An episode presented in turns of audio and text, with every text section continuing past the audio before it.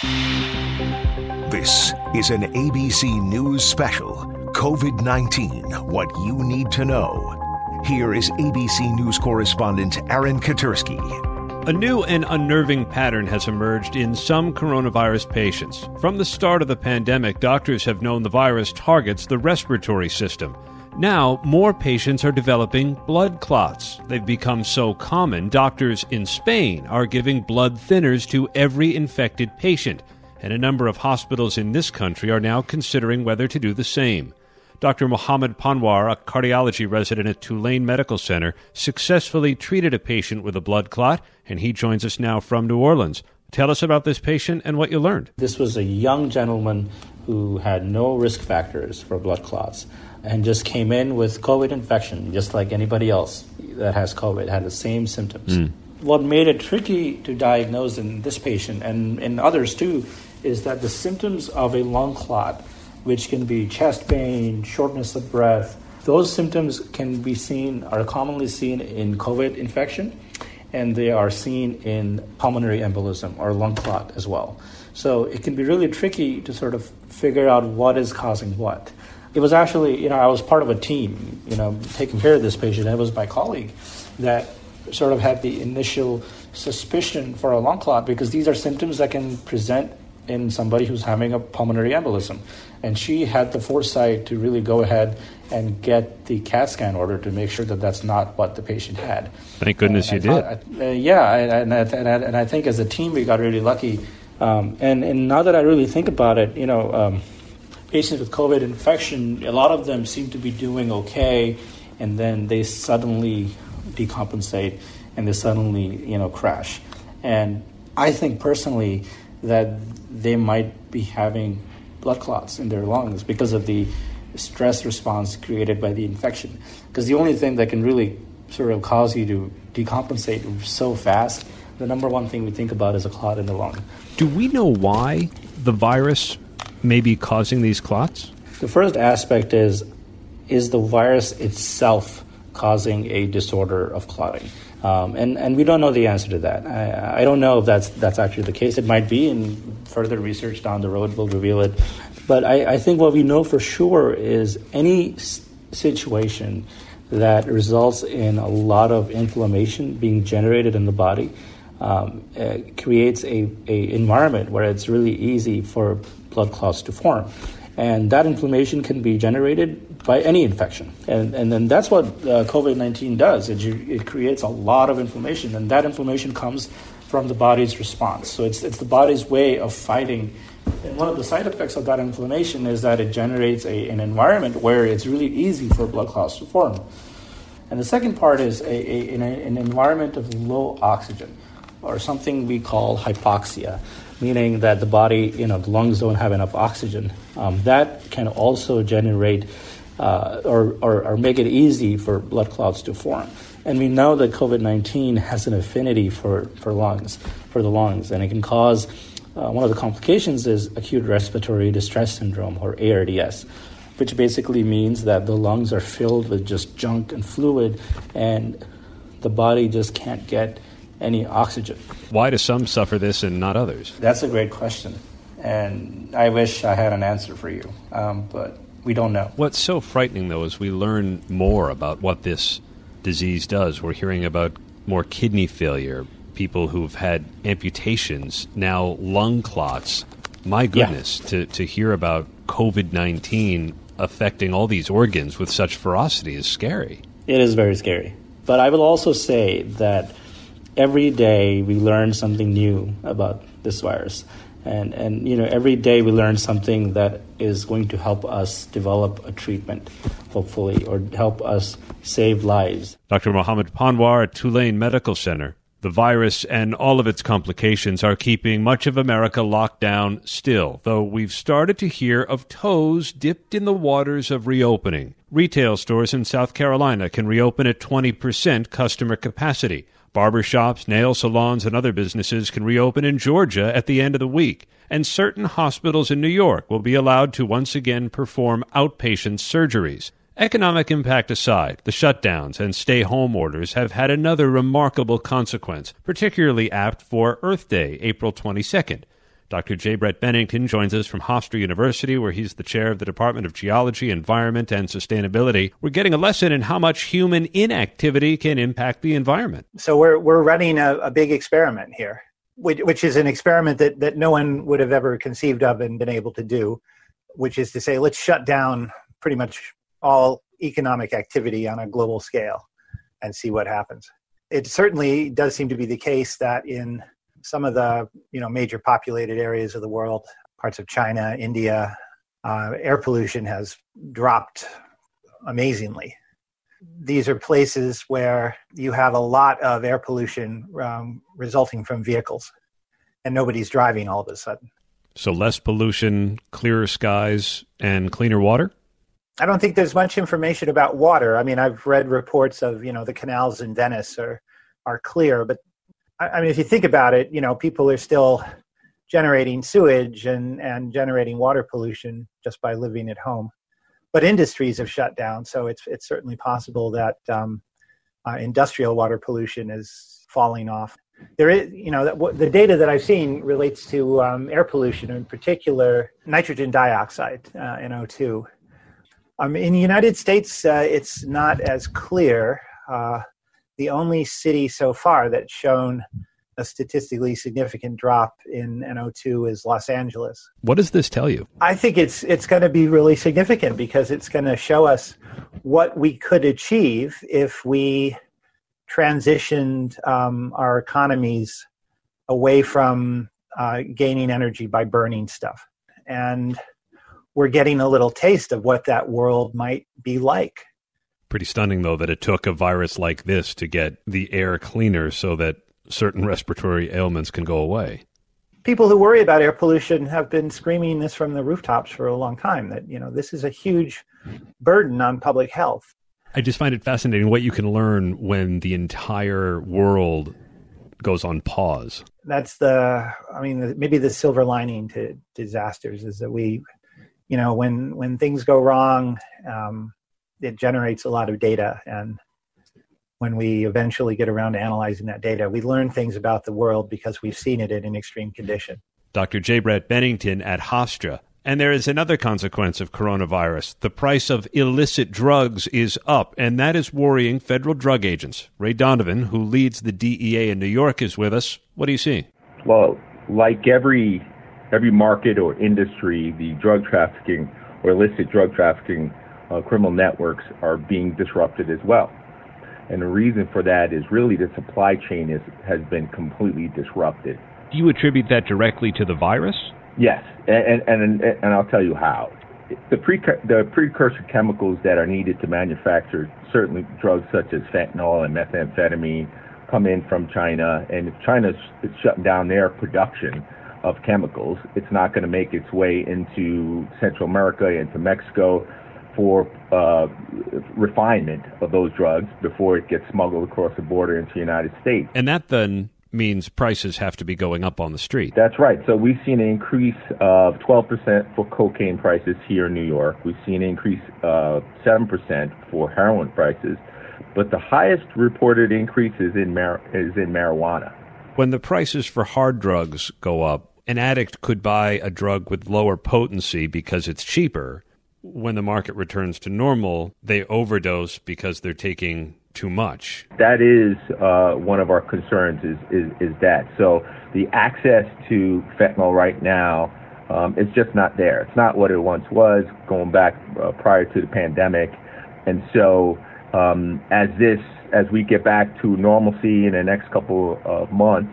Our fear is that yes, there is going to be more drugs coming into the marketplace. What are enforcement efforts like during the pandemic? I will say this that the seizures are down, um, arrests are down for obvious reasons, um, but the investigations and the hard work continue throughout the city. You know, obviously we have the pandemic, uh, which really is, is the most important thing, but we, behind that, you have these groups that are somewhat taking advantage of, of, of you know individuals, and so we're aware of that, and we're we are going after them with uh, all our resources we haven't stopped, Aaron. Ray Donovan at the DEA New York field office. And coming up, our chief medical correspondent, Dr. Jennifer Ashton. I'm Aaron Katersky. You're listening to an ABC News special.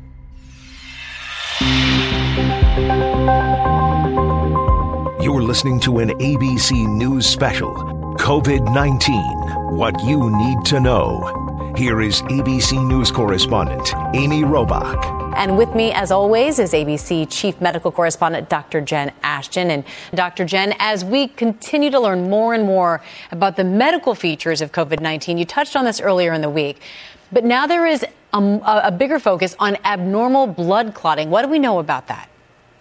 Well, Amy, this is really interesting. There's recently published clinical data in the Lancet and other peer reviewed medical journals that really are explaining this observation that critical care physicians are seeing in patients in the ICU with COVID 19, and it's all about abnormal blood clotting. Um, so we're seeing these microscopic clots in small arteries, veins, microscopic blood vessels that therefore affect blood flow and oxygen delivery to basically the entire body brain, heart, lungs, kidney, skin, intestinal tract, and we heard recently extremities um, leading to an amputation in some cases. So, a really atypical and interesting picture that is is really coming out now. Yeah, so is there any idea among doctors why this is happening?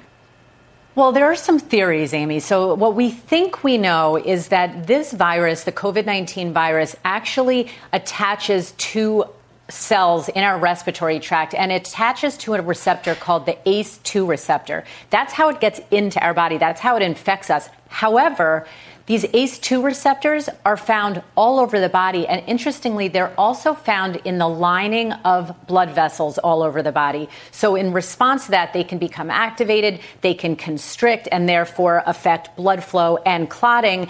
Um, and we're also seeing this picture in other patients with low oxygen levels, sepsis or infection, um, and an inflammatory reaction. So, we've seen it before with other patients, but it's really becoming much more common in critically ill patients with COVID 19. Yeah, and speaking of these critically ill patients, what do doctors still need to figure out? We need to really connect the dots here, figure out why it's happening, how it's happening, how to prevent it, and why we're seeing it in some patients, but not others with serious or critical cases of COVID 19. So, still a lot to learn. All right, Dr. Jen Ashton, you will be back in just a bit. Well, the governor of Tennessee has announced he will not extend the current stay at home order past April 30th. Here to talk about what's happening on the front lines of Nashville and plans for reopening there, we have Mayor John Cooper. Mayor, thanks for being with us. And as I just said, the governor has said for the good of the state, social distancing will continue, but the economic shutdown will not. What's your response to that? What will your city do? Well, thanks, Amy, and thank you for looking in on us here in Nashville. Um, we're excited. We're excited to get restarted. We'll be doing it, I sure hope, in very early May. Now, here in Nashville, where we have a big global economy that requires consumer confidence to restart really well. That's schools, healthcare, our big hospitality industry. We're going to take a data driven approach, which we think we're going to meet. And that's a 14 day declining average. That's a transmission rate of less than one. That's enough testing and PPE and social uh, contact tracing and investigation capacity. We think we're going to be ready to do that, but we want to not fall for a second wave. We don't want to call victory prematurely. We want to be ready to get us safely into the next phase. Yeah, so I know you're working with mayors across the state of Tennessee on just how to reopen. I know you obviously want to boost the economy, you want to help small businesses get back on their feet. What are your plans to do just that? Well, the four biggest cities in Nashville are working very closely together. We have different economies, different challenges than more rural areas do. We have more cases, and in some cases, we have a more complicated economy to restart, which does require consumer and customer confidence as well as employees understanding that they're going to be safe too as they serve the public. Uh, it's just um, it's an additional challenge that is going to require excellent social protocol techniques being implemented well in business after business. Yeah, and you made a decision early on to issue your own stay at home order, but as we've seen, some people in your city have come out to rally against the closing of those non essential businesses. What do you say to them? Well, one, I say I hope you're social distancing appropriately. Um, and it's their right to protest, but it's our right to stay safe. I mean, public health has always had these kind of challenges. It's been enormously different, difficult, this kind of stay at home quarantining for weeks. I'm really surprised that there's not been more pushback. And in Nashville, there's been remarkably little. We've not had to issue a single citation to a single business. People understand if you come and teach safety, they're willing to follow it. And if we can teach safety well enough, we can reopen, I hope, safely and begin to get back to work. But we're with COVID for a long time. We're going to have to learn how to live with it safely going forward. And the restart, the rephasing, is a prolonged level of, in effect, teaching for everybody about how to operate your business, keep your employees safe, keep your customers safe. But let's get back to work. Yeah, we certainly wish you and the entire city of Nashville the very best. Nashville Mayor John Cooper, thank you for being with us today. Thank you. Come and back anytime. it's a great city. I plan on it. Whether it's working, learning, or just trying to communicate with friends and family, internet use is way up as we all adjust to so much time now spent staying at home. So, with all of this screen time, how do we keep our kids safe? Joining us is cybersecurity expert, former White House Chief Information Officer, and author of the book Manipulated, Teresa Payton. Teresa, thanks for being with us. And my first question is what is the right age to start talking to our kids about online safety? The right age is any age where you hand a device to your kids. So you can start very simple when you hand it to a toddler. You can say something like, Mommy um, or Daddy has set up something very specific that you can use this for. And then you build upon those rules as the kids get older. All right, so what are the most important things we should be teaching our children about online safety? Absolutely. So the first one is beware of clicking on sort of these sensationalistic headlines, uh, never seen before videos. Oftentimes we call that clickbait, and oftentimes that could take them to a place on the internet that you would not want them to go, um, could introduce them to strangers. Uh, the second thing is monitor the memes they're taking a look at. Um, children and even young adults see memes as a very authentic expression they see it as very organic and they tend to trust the information in a meme and don't realize that can be a source of disinformation. Um, the other thing is, once you do allow them to have social media accounts, make sure you are there as well so you understand the privacy settings, the security settings, and watch those private group chats. That can be a danger zone for strangers, but also internet trolls and misinformation campaigns. Yeah, do you have any specific rules that you recommend parents have for their kids online? I remember in terms of that stranger danger, I was like, if you don't know that person, you know their face in person you don't know them you have to consider them to be you know a, a, stranger and that's scary because sometimes people befriend our children in these chat rooms or these games they do. Yeah, that is a perfect rule to have with them. Um, that stranger danger. I'll give you a quick example. I'm raising three Generation Zs myself. Um, and one of the things I noticed in playing Fortnite, my son had picked out a particular outfit, and somebody asked him, Did you pick that out because you live in Hawaii? Um, and my my son knew enough not to answer mm. yes or no. And you could see where it's an innocent question, but if it's an internet troll, uh, trying to get access to your kids, it can be a, a loaded question. So that stranger danger is so important. The next rule is have a safe zone and start that young, but go all the way through young adulthood where you tell your child that no matter what happens on the internet, if something bad is going on, if they've made a mistake, somebody they know has made a mistake, if they come to you and invoke this safe zone, that you promise not to overreact, you promise not to ground them. It's better for them to come and enlist your aid than to try and hide it from you. That can avoid a lot of potential issues in the future. That is such great advice. Teresa Payton, thank you so much for being with us today. We certainly appreciate it. It's great to be with you. Thank you. And there is much more ahead here on what you need to know. A woman who knows a thing or two about, let's just say, supporting other women, coming to the aid of female entrepreneurs at a crucial moment. You'll understand. Stay with us. This ABC News special, COVID 19 What You Need to Know, continues after this.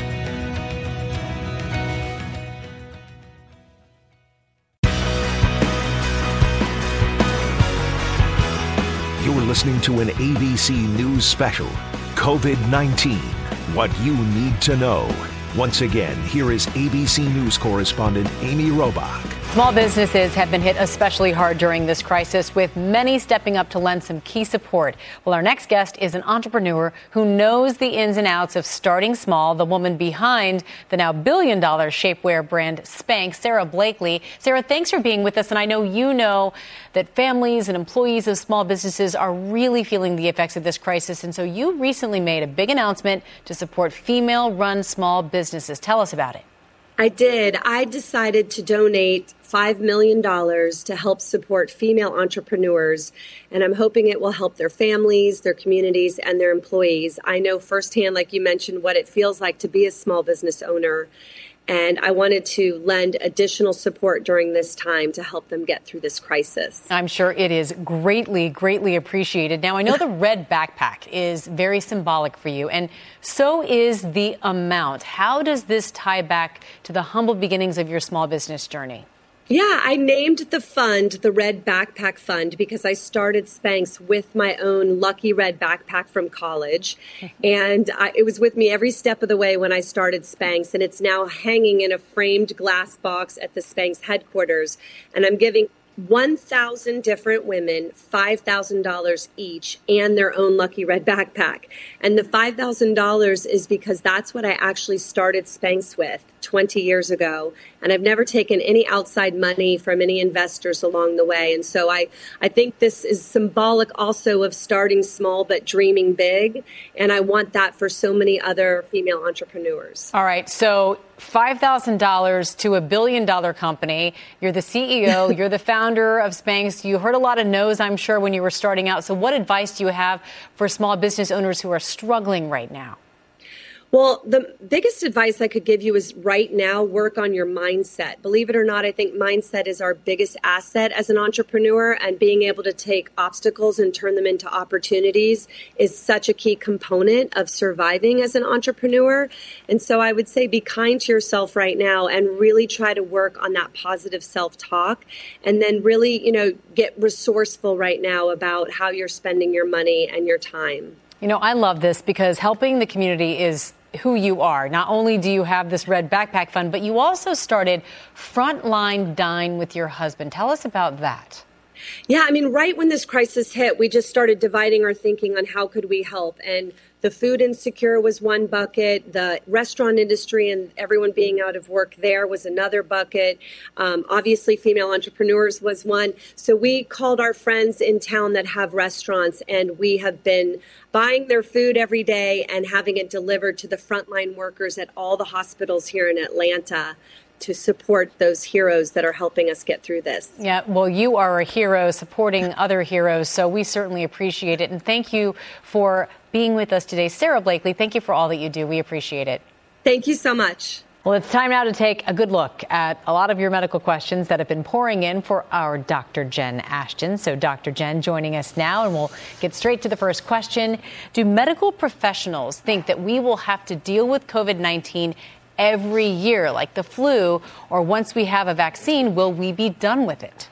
Well, there is precedent, Amy. We know that all of the other strains of coronavirus, of which some cause the common cold, we do have to deal with them every year. We also know that the class of coronaviruses, these are RNA viruses, are prone to mutation. And, and this one is no different. It is slowly mutating, but not in a way that's making it more severe. So that's something that the vaccine developers are looking at, whether or not the vaccine that they develop this time will stick for the future. But there's a, still a lot that we don't know. Yeah, still a lot to learn when it comes to that. And the next question also deals with the vaccine. If a vaccine for COVID 19 is developed, what will, be, what will be done to encourage or compel anti vaxxers to be vaccinated? Well, you know, that's a really important question. We've seen with this global health crisis here in the United States the unprecedented step, if you remember back, um, unprecedented, where quarantines were instituted for people returning to the United States from China.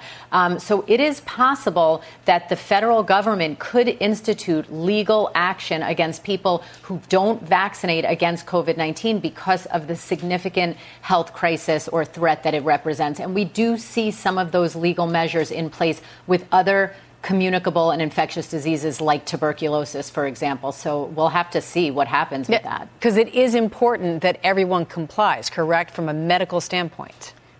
Exactly. I mean, there are some things that if people opt out, it only represents a threat for that person. But there are other things that if they opt out, it may represent a bigger threat for their community uh, and society at large. So that will have to be worked out in the future. All right, next question. I still don't totally understand the basis behind antibody testing. Doesn't this only show previous infection, not immunity?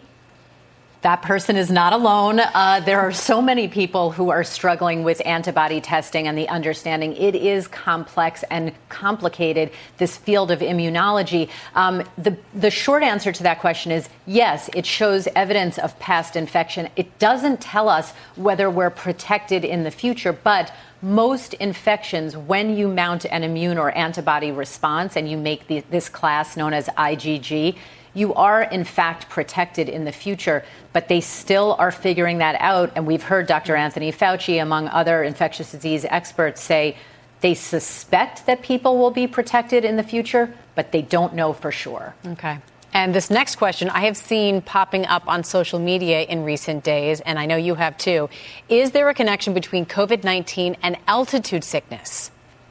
The short answer is there are some features that are similar. So, what we're seeing in some patients with COVID 19 pneumonia is that their blood oxygen levels drop to a point that in many other scenarios would be incompatible with someone talking and thinking. Some patients with COVID 19 with this low level of blood oxygen they're fine. They're talking to people. Um, and so there are certain features of altitude sickness that are similar. One of the things that people are looking at then, if they have some of these similarities in terms of their clinical features, can one of the medications known as Diamox that I know you've taken, I've taken it as well, to prevent altitude sickness, can that be used in treating some of this low blood oxygen level? We call it hypoxemia that's seen in patients with COVID 19. And again, being researched, being studied. Yeah, very interesting indeed. Okay. Dr. Jen Ashton, as always, thank you so much. And you can submit your questions to Dr. Jen on her Instagram at Dr. J. Ashton. And right here, when we come back, extraordinary essential workers. In today's spotlight, a spirited effort, employees transforming liquor into much needed hand sanitizer. And hoping kindness is catching. The big push from Hollywood's Laura Dern and family. This ABC News special, COVID 19 what you need to know continues after this.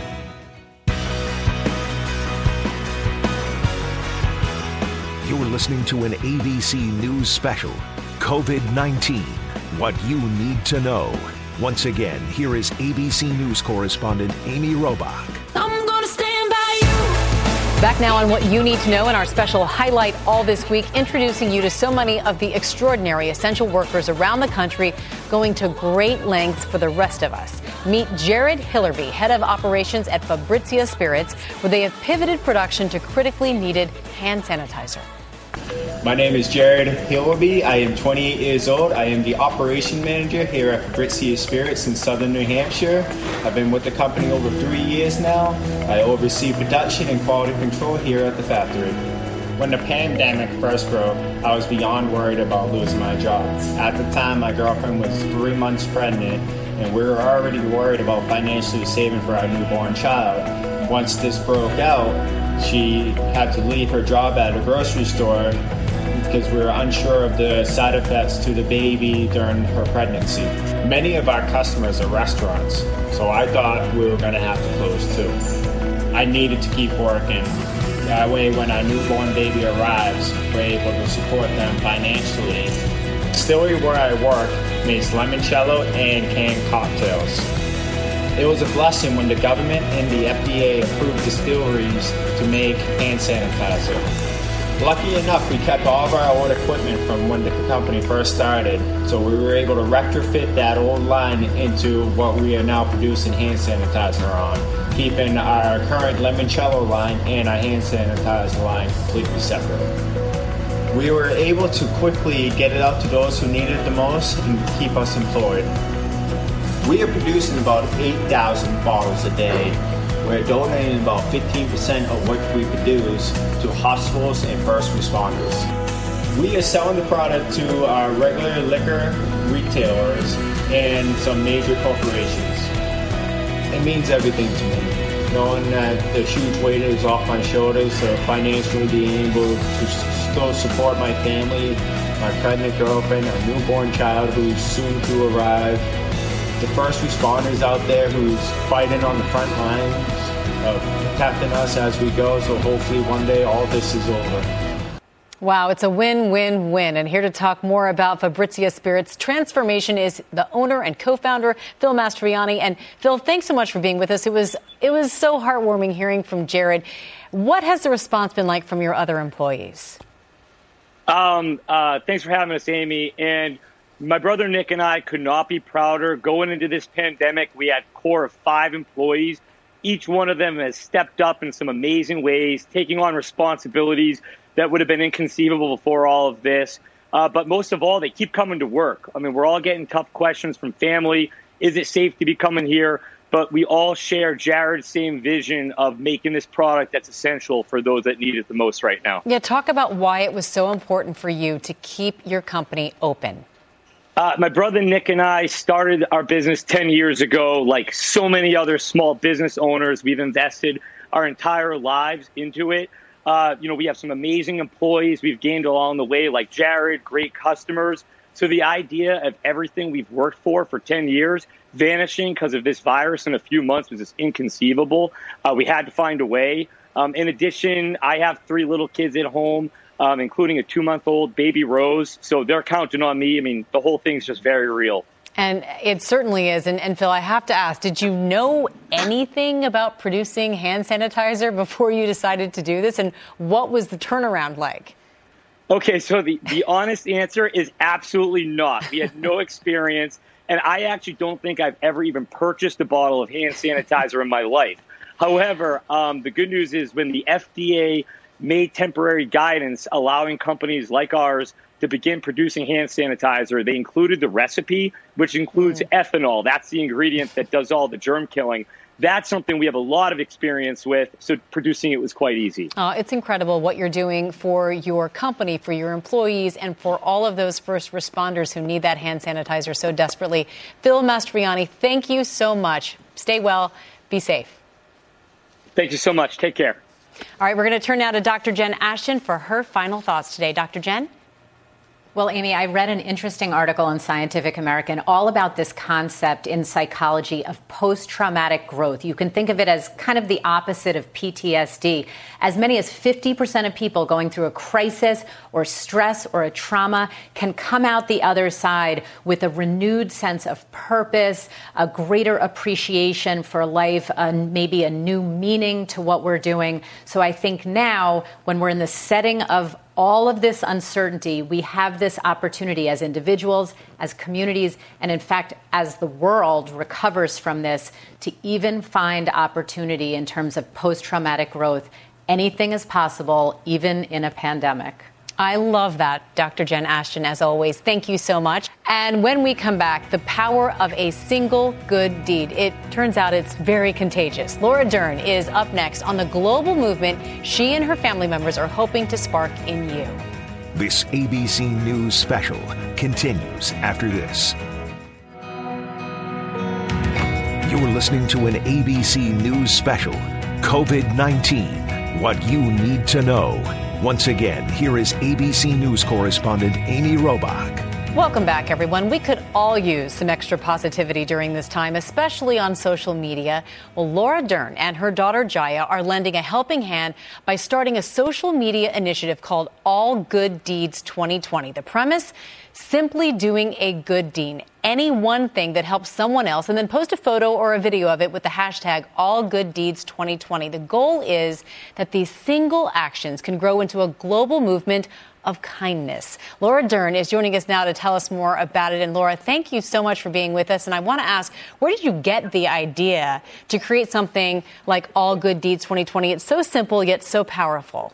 Well, thank you, amazing Amy. I'm so happy to hear your voice and to be with you all this devastating time. You know, we are all desperately looking for ways to help. And we were talking to our dear friends, Brian and Stephanie, brainstorming about what we can do. And Jaya, my daughter, started sharing how teenagers and children all around the world want to help and at times feel so longing to do something given that they can't donate funds and there are many things that they can't do. But they realize that they connect through social media and want to share these small acts of kindness, hoping that they can grow. And Jaya, along with a young lady named Ava, who I think you know, in fact, I think it's your daughter, um, and many other friends have been reaching out and and it is spreading and it literally is just that beautifully described by you doing a small act of kindness whatever it is posting it and then reposting